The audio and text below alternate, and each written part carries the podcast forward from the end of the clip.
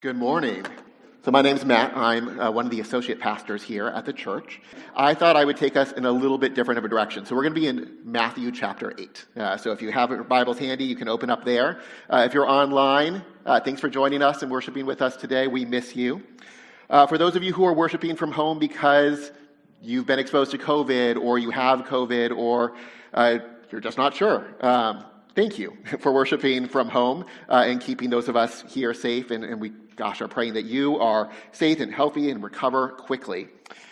And so, kind of my thinking is as we're starting the third year of this pandemic, things seem to be getting a little crazy again, right? Like, how many of you guys have noticed that things are getting a little crazier? Uh, like, how many of you guys have tried to buy a COVID test recently?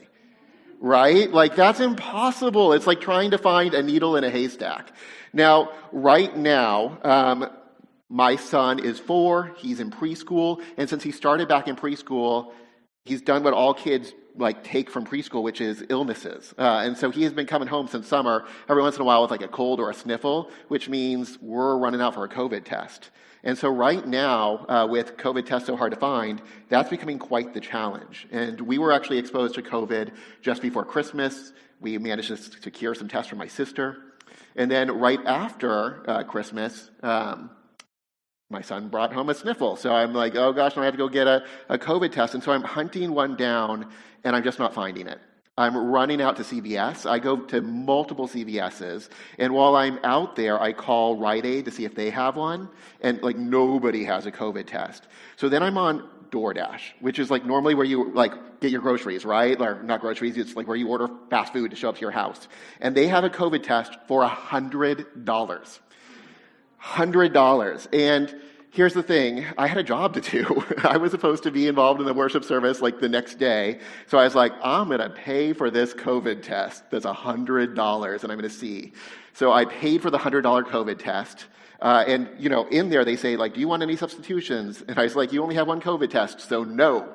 Uh, I want this $100 COVID test. And while the DoorDash delivery guy is out there hunting down this COVID test for me, I continue to go to CVS's. I come up dry, totally dry. So I'm on my way home defeated, and I look at the app, and the app says that the DoorDash delivery guy is on his way. He found a test for me. It was so exciting. And then I take a closer look at it. It's an ovulation test. like, not helpful at all. Like, I do not need an ovulation test. That is not going to tell me anything. Uh, but that's what I got. I got an ovulation test, and then I got to spend some time uh, calling DoorDash customer support and getting a refund. Luckily, the ovulation test was refunded, and it didn't cost $100. Um, but I have it. So if anybody needs it, you can go talk to my wife um, and we will give it to you for free. Um, so things are getting a little crazy right now. And one of the reasons why COVID tests are so hard to find is because um, everybody's catching like colds and flus, right? Like this is just normal January illnesses that we're all catching. And we got to verify whether it's COVID or not, otherwise, we have to be on quarantine. And so all these tests are just flying out of the store. And I saw an article on uh, some news website that said at this point in time, because COVID tests are so hard to come by, that if you have any symptoms, you should just assume that you have COVID. Which sounds great until you realize that everybody you come in contact with now also needs to assume that you have COVID, which means we're all just on quarantine, which is why there's like 20 people in the room this morning. Good morning, and thanks for joining me. Um, so, we all have COVID, is what we've learned, or we're supposed to all assume that and um, our lives are kind of crazy. Now, when you tell me that it's my job to diagnose me with something, I'm, I'm all for that. Because I've actually been practicing self diagnosis for a really long time. Um, how many of you guys are self diagnosers? Like, yes, okay, there's some of us. So I don't know about you, but I got my medical degree from Google. Uh, yes, I'm an internet doctor of medicine. Um, I'm a specialist, actually. I'm really good at it like really, really good at Googling symptoms and determining that I'm going to die of like Ebola in like two days. Uh, that's, that's a, a, spiritual gift of mine. Um, except it's really not, because every time I thought I was dying, um, I wasn't. Um, I'm actually really bad at self diagnosis, but I'm going to ignore that. There, there was one time where um, I made a diagnosis of myself, and I determined that I was fine but uncomfortable. So it was two days before my wedding. Uh, Tracy and I have been married now for like seven and a half years. And two days before my wedding, I developed like a painful, swollen lump. And I was like, hmm, not good, but like I can ignore it. Except it was really painful, like really painful. And so I did something that I hadn't done in like a decade, which was I went and I made a doctor's appointment. Uh, and so I went and I saw the doctor the morning of the wedding rehearsal, so the day before the wedding. And I go in there, and the doctor's like evaluating me. And something that I've learned is, you know, like your GP, your general physician, they're not specialists, so they don't know everything. So it's their job to refer you out to, to specialists a lot of the time. And so she's evaluating me, and she wants me to do an ultrasound because she thinks it might be something serious, like maybe cancer. And I'm like, nope, I don't got time for an ultrasound. I have Googled my symptoms. This is not anything serious. Like, come on. Um, and so she and I negotiate, and she decides to take my medical advice and recommendation. And we compromise, and she schedules the ultrasound for the Monday after the honeymoon. Perfect. Other than the fact that I'm like still in pain. So I um, also have a degree from Google for pharmacology, uh, and so I self-medicated with Tylenol and Aleve, or Tylenol and ibuprofen. Nothing, nothing too hard, uh, but that wasn't going to be good enough, and it wasn't good enough. So then I went to Whole Foods and I became um, like an herbalist, naturalist, and um, arnica gel as well. So I'm now doing like all kinds of medical treatments to like take care of the pain, and it worked.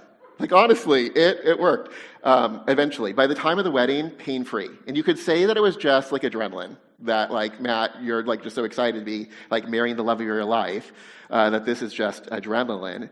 Um, but it wasn't because we did have a gorgeous wedding um, with my beautiful bride. Um, and it was a day that I'll never forget. Um, and yeah, it was awesome. Uh, we had 315 of our closest friends and family there.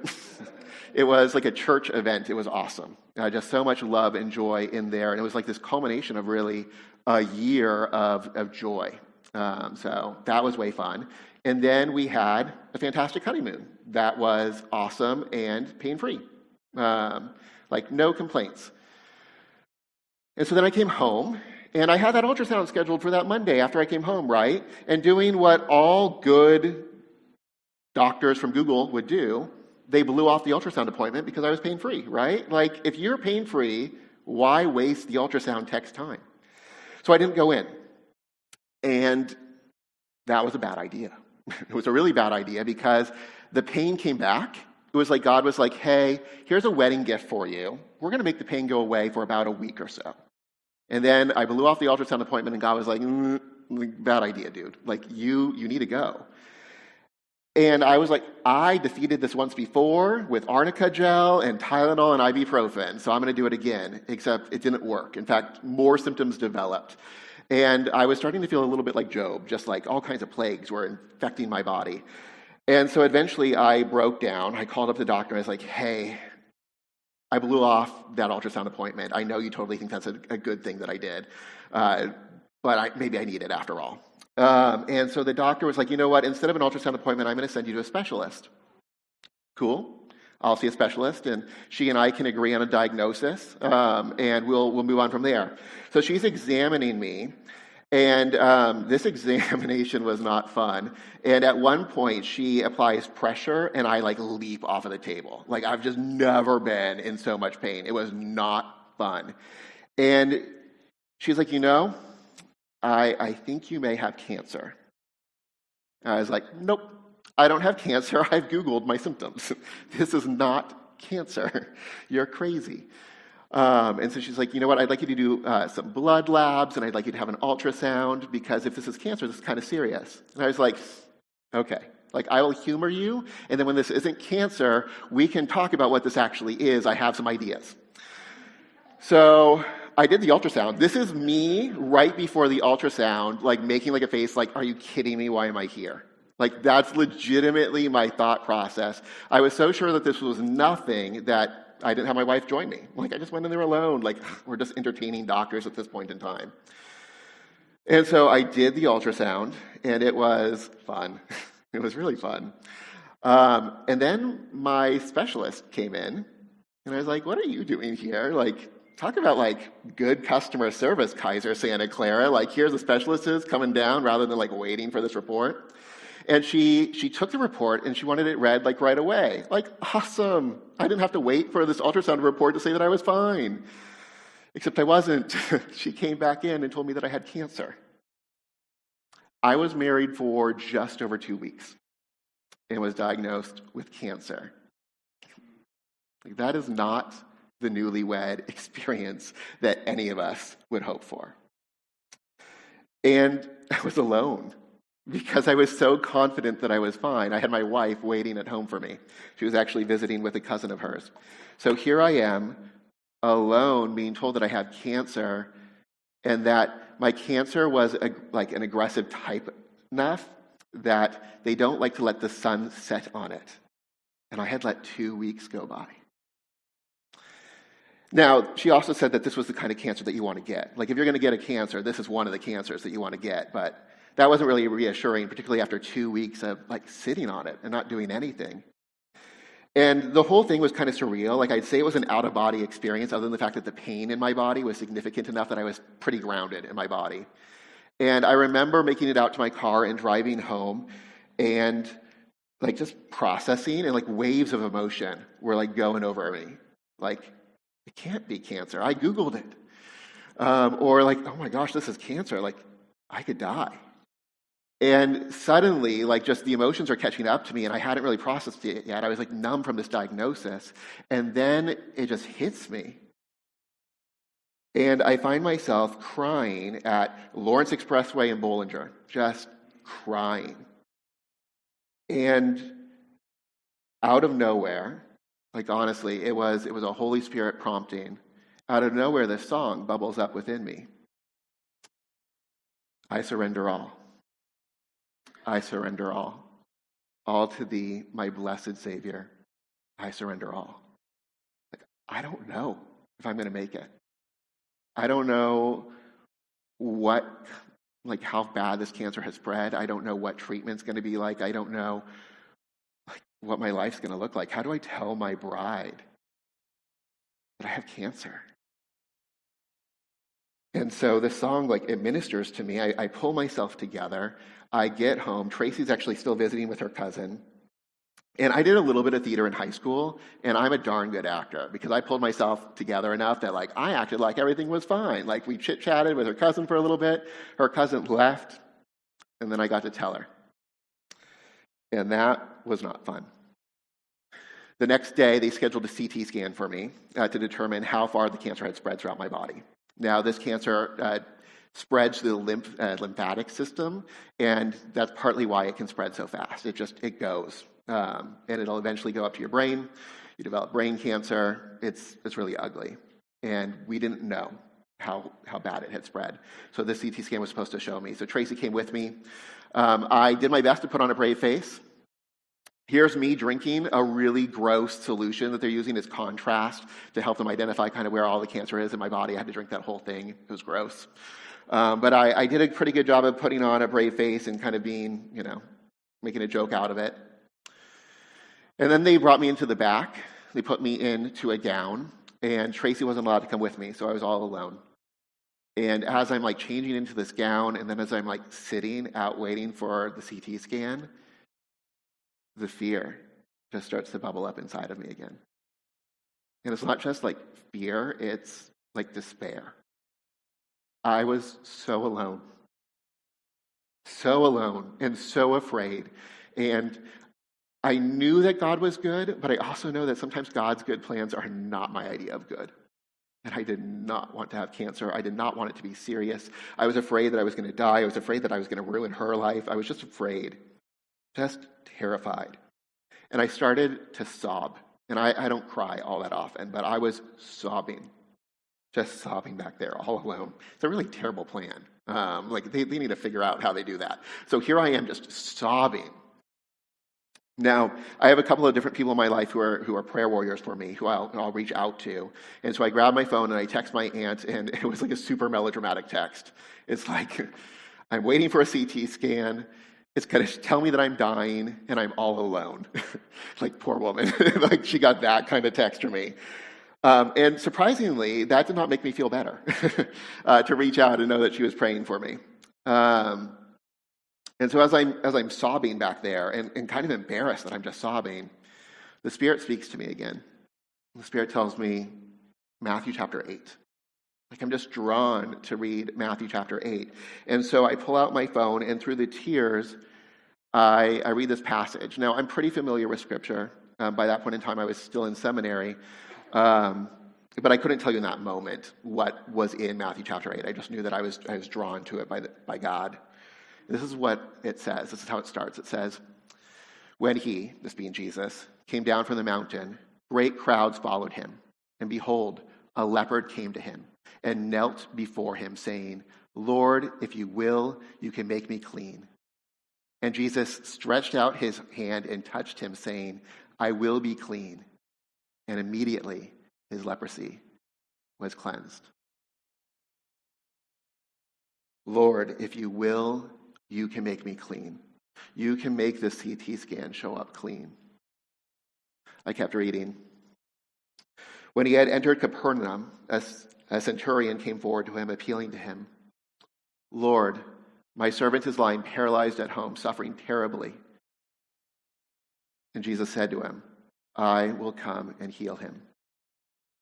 But the centurion replied, Lord, I'm not worthy to have you come under my roof, but only say the word, and my servant will be healed.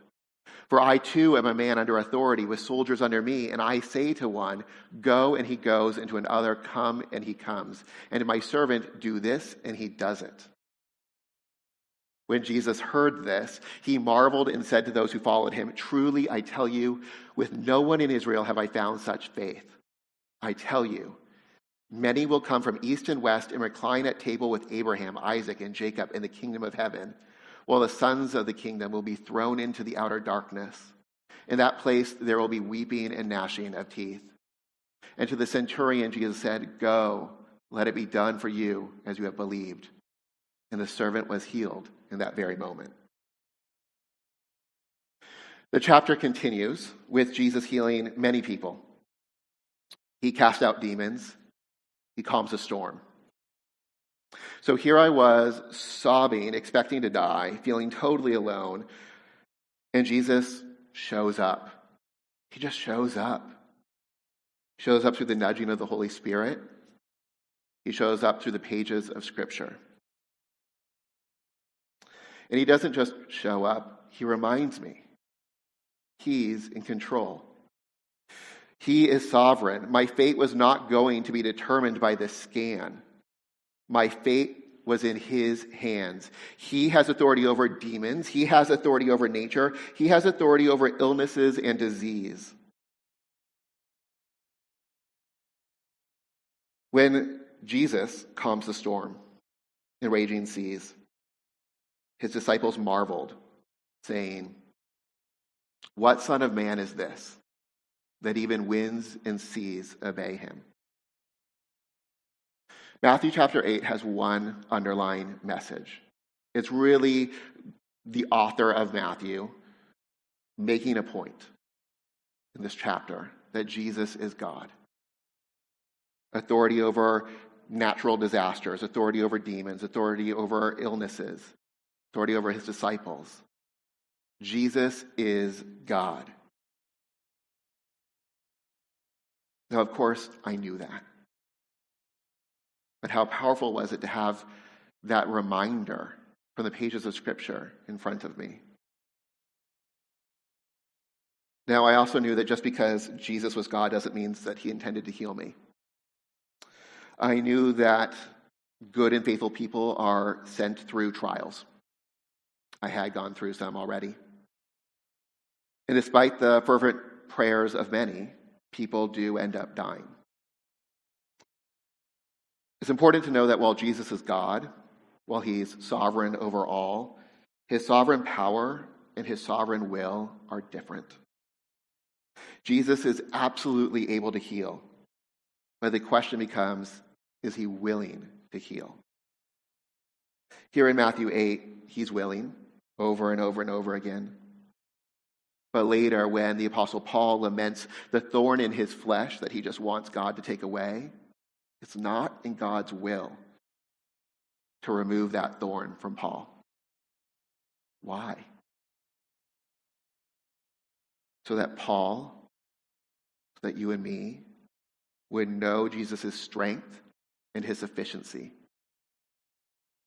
So that through Paul's weakness, through your weakness, through my weakness, Jesus' strength and glory would be on full display. A principle that I learned to embrace in this season of cancer was that Jesus knows what is good for us and what will glorify him. And sometimes his idea of what's good for me is not my idea.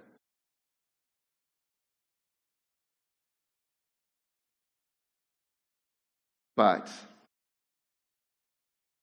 in the middle of our storms, Jesus is going to be there. Jesus is going to be right there in that boat with us.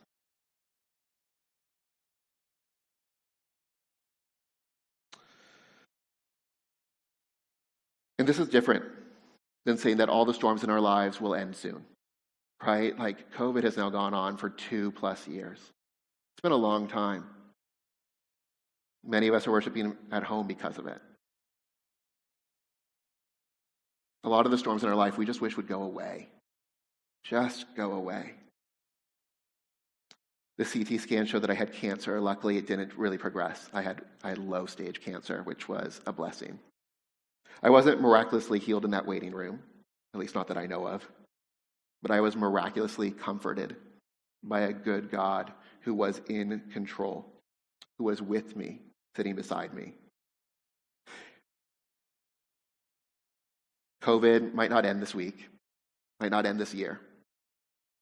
The trials in your life, your health issues, your cancer, your, your marriage struggles might continue to be a struggle. But as a believer, you can be confident that you are never alone. You're never alone. God Himself in Jesus will be with you in whatever boat you find yourself in. His power and His presence will see you through your trials. You are safe in the presence of the one who has ultimate authority over all. And I believe that God's going to use your trials for good. I remember after my diagnosis and after my surgery, but before my chemotherapy started, I needed to go stand in front of uh, the church where I was working at the time and tell them, like, hey guys, thanks for celebrating my wedding a couple weeks ago. I'm going to be gone for like another couple of months. um, and I, I remember wanting to like convey like that message basically, like, we have a good God. Like, he intends this cancer for my good and for his glory, and I'm leaning into that. And I believed it. I also was scared. Like both were true in me at the same time. And I, I, climbed up into the pulpit and I made this announcement, and I, I, really did it like I thought a pretty good job of being like, don't worry about me. Like, Jesus and I have got this. It's going to be okay. And I wasn't really allowing myself to grieve in that moment. And in that church, they, they did this thing uh, called like prayer of the people. And so as I sat down, uh, an elder in our church came forward and he, he climbed into the pulpit. And he had only found out like just a little bit before the service started what I was going to do and where he was going in the service. And he got up there and he cried.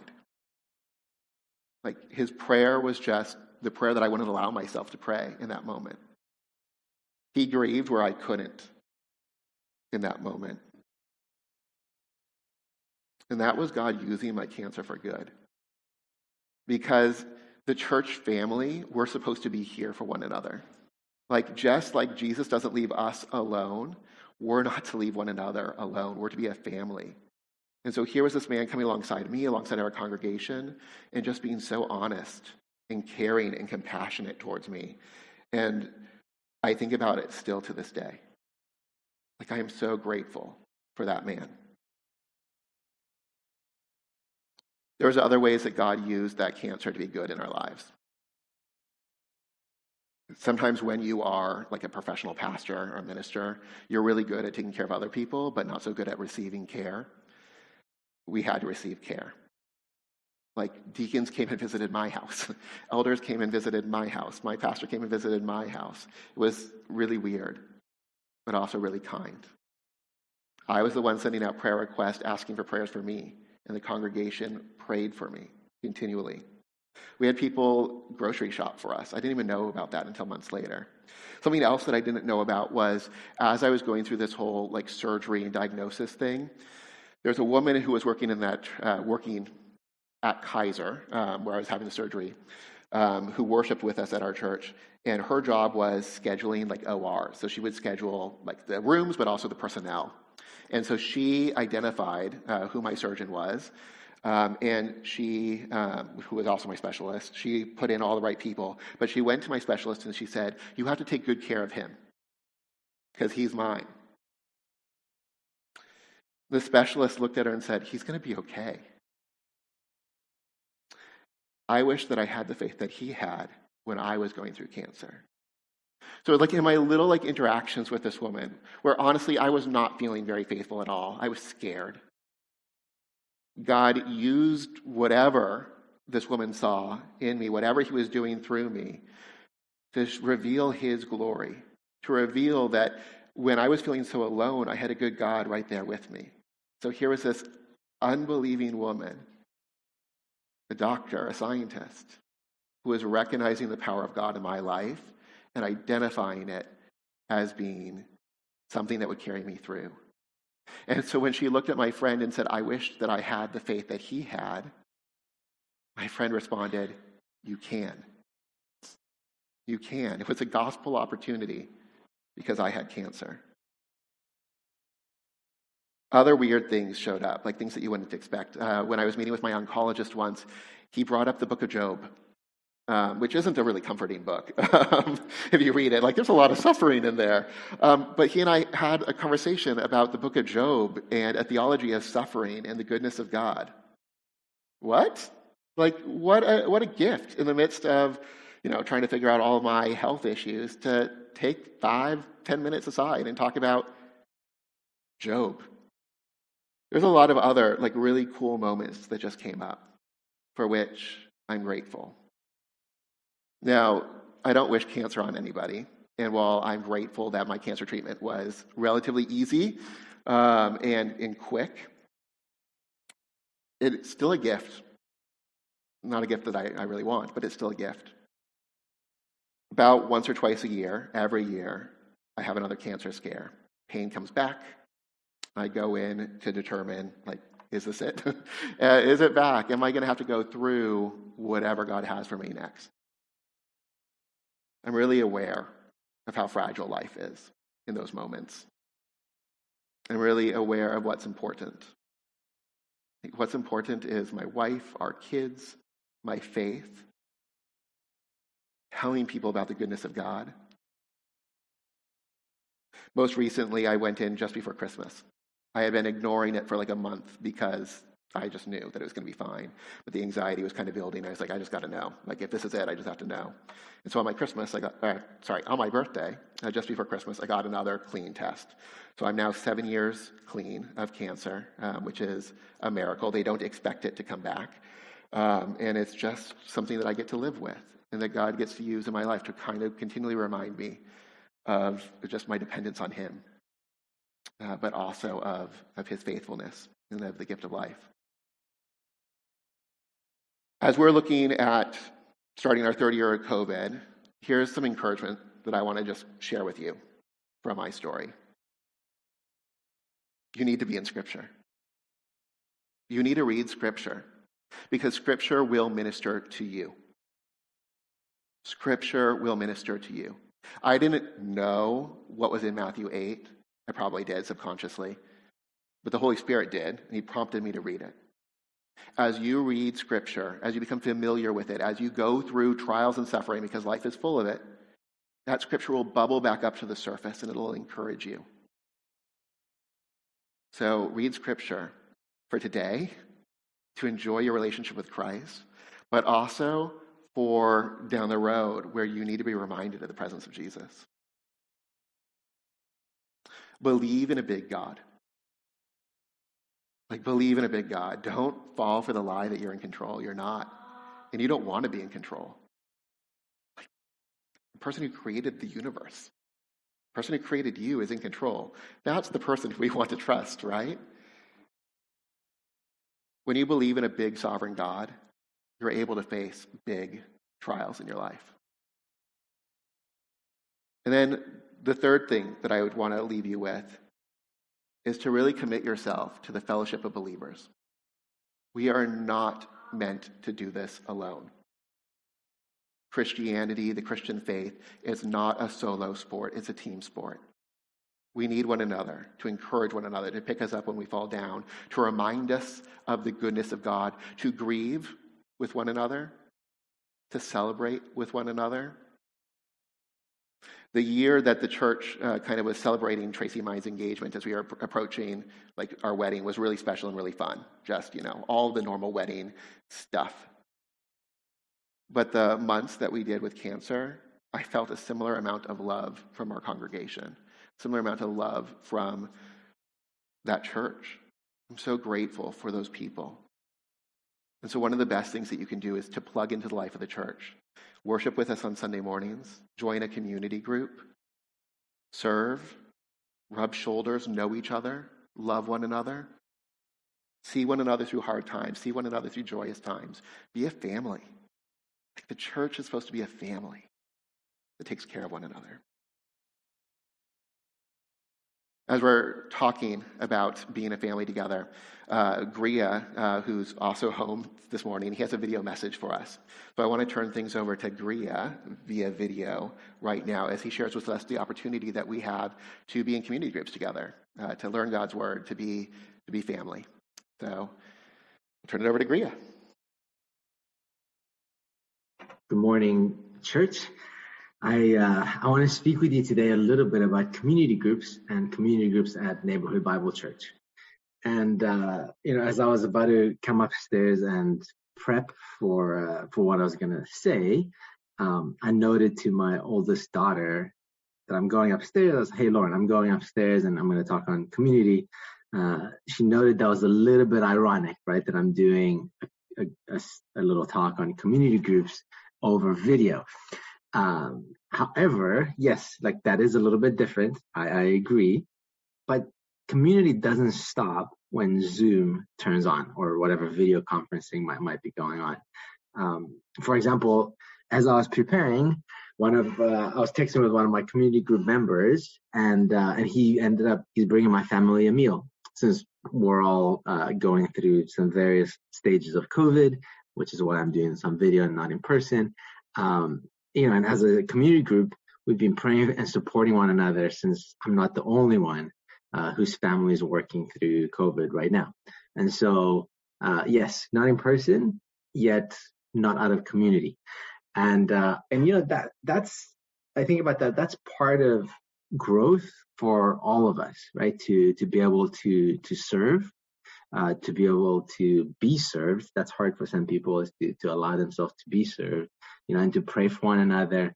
Uh, this kind of thing really helps us to experience Christian family and uh, and Christian unity. And it's really hard to do unless you are around other people. And uh, at an NBC, you know, not only we were around other people on Sunday mornings when you know when we meet in uh, and, and, worship together as part of um, our Sunday morning services, but also during the week we meet for community groups. So um, I'm going to spend a little bit of time just to touch on some verses, some Bible verses that apply to community, and um, and are really hard to do if you're by yourself.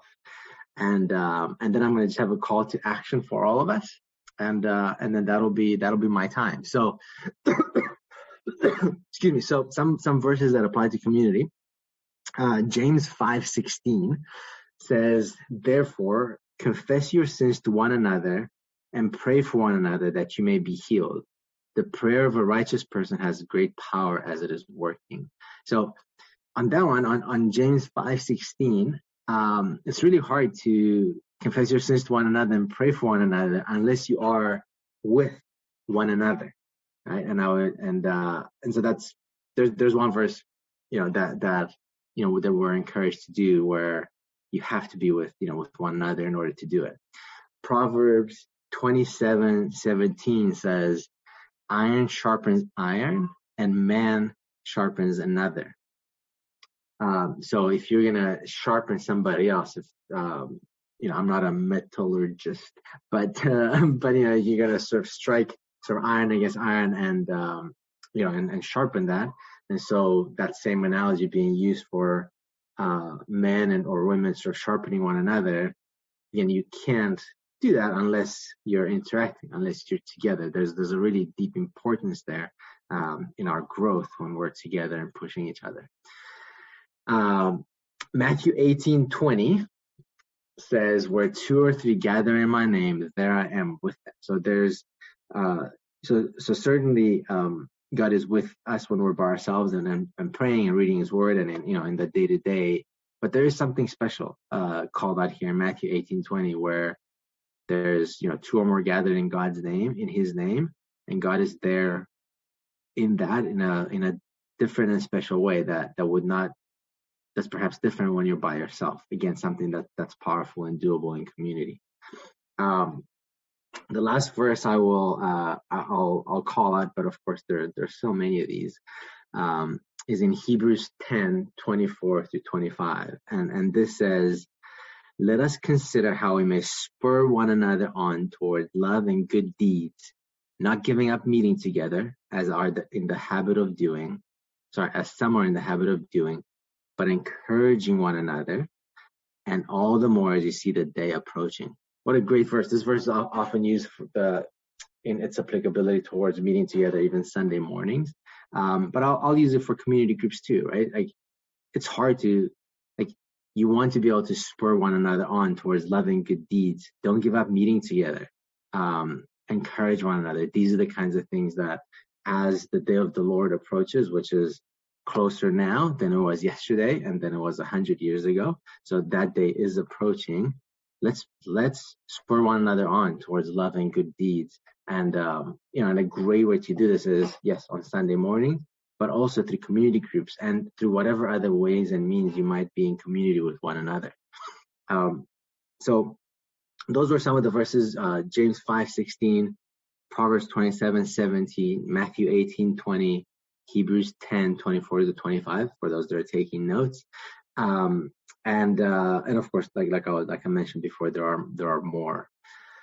Um, so moving on now from, from the, those verses to our, our theme this year for our community groups that, that Dave has been, has been talking about is, is this visual or this idea of bringing it in.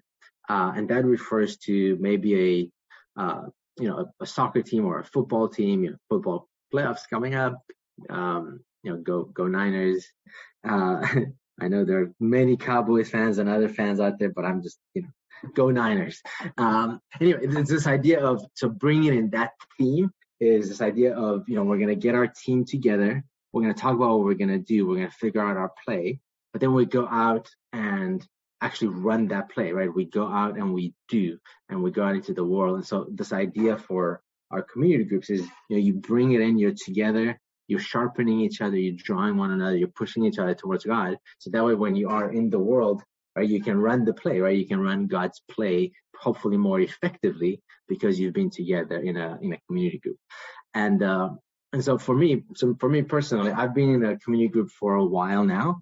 Um, and at various times in my life, I think back to um, the newlywed stage, the community group that that was you know, for Jamie and I really provided a second family and uh, and support as we are going through that phase of life. We happened to be living away from our from our parents and uh, you know and, and, other family, but but our community group was our second family. It was our extended family. It was, it was just a really great time. Um, to you know to, to be close with Christian families and have support and grow together. Um, later on, you know, we were a part of a community group on various community groups with with young families, and again, that provided you know a different kind of support. Um, and you know, we've experienced various community groups along the years. Nowadays, um, I'm part of a, a men's only community group, um, and uh, and you know, pretty awesome conversations and community that we have there. And and I mentioned all that to say, um, you know, that's I've experienced that over the course of my life so far. At and at a neighborhood Bible church, we have all those kinds of community groups. Um, we have for various stages, various combinations. uh, various you know, demographics, etc. So there's there's likely something there for for everyone. Um, and so I just want to um, end with just calling each one of us to to fellowship, calling each one of us to to one another, right? So first and foremost, that fellowship is with God, um, but then I think it's showing up in community with our families uh, and with our community groups. So if you're not involved, um, it's really a great way to to love one another and to live in community. I would I would ask that you would consider, and not just consider. I would ask that you that you go and you take the next step. Uh, and look on our website. You can talk to myself or any of the pastors. We can point you to various community group options, and know that you're not sort of you're not signing your life away, right? You can. There's, there's very little barrier to entry, um, and it's also fairly easy to exit as well. And so you can, you know, you can just give a community group a shot. And uh, we have on ramps this this Sunday would be, you know, one such on ramp where it makes sense to um, to just join a community group, but really you can join anytime. Um, and then we also have off ramps, like uh, you know, over the summer community groups stop and you know, in various other ways um, to you know to, to bow out to. So there's very little pressure. So to you know to enter and, and exit. So just give one a shot. Uh, I think you have a lot to gain um, and really um, uh, and and you know nothing to lose. And uh, I'll, I'll leave with I'll leave you with one last example. Again, I was I was talking to my uh, to my daughter as we are going for a walk, and uh, and I asked, you know, what what's what do you think is our most precious resource? Um, and so we, you know, we're talking, and my answer to that is uh, it's time. Time is our most precious resource, right? If you, no matter what you do, you only have so much time here on Earth, and then you have eternity. Um, various other resources you can get more or less of, but time is limited no matter where you are. So I would say the question is how well are you and am I using my time? That's a good life question in general. But I would say that if you're not using it at least partly to be in a community group, I'd say that's a really high value way to use your time because the benefits will really pay off. And uh, I think it'll be a great way to bring you closer to God, closer to one another, uh, and to help live out the one another's that we're called in the Bible. And uh, so that's it from from me. I wish uh, for those that are sort of working through through COVID in their in their families, I pray for um, for healing and um, and just for God to um, to just know that to know His peace um, and to know that He is with us through uh, through this time, and we'll see you all in person. Uh, I think for me next week. All right. Thank you.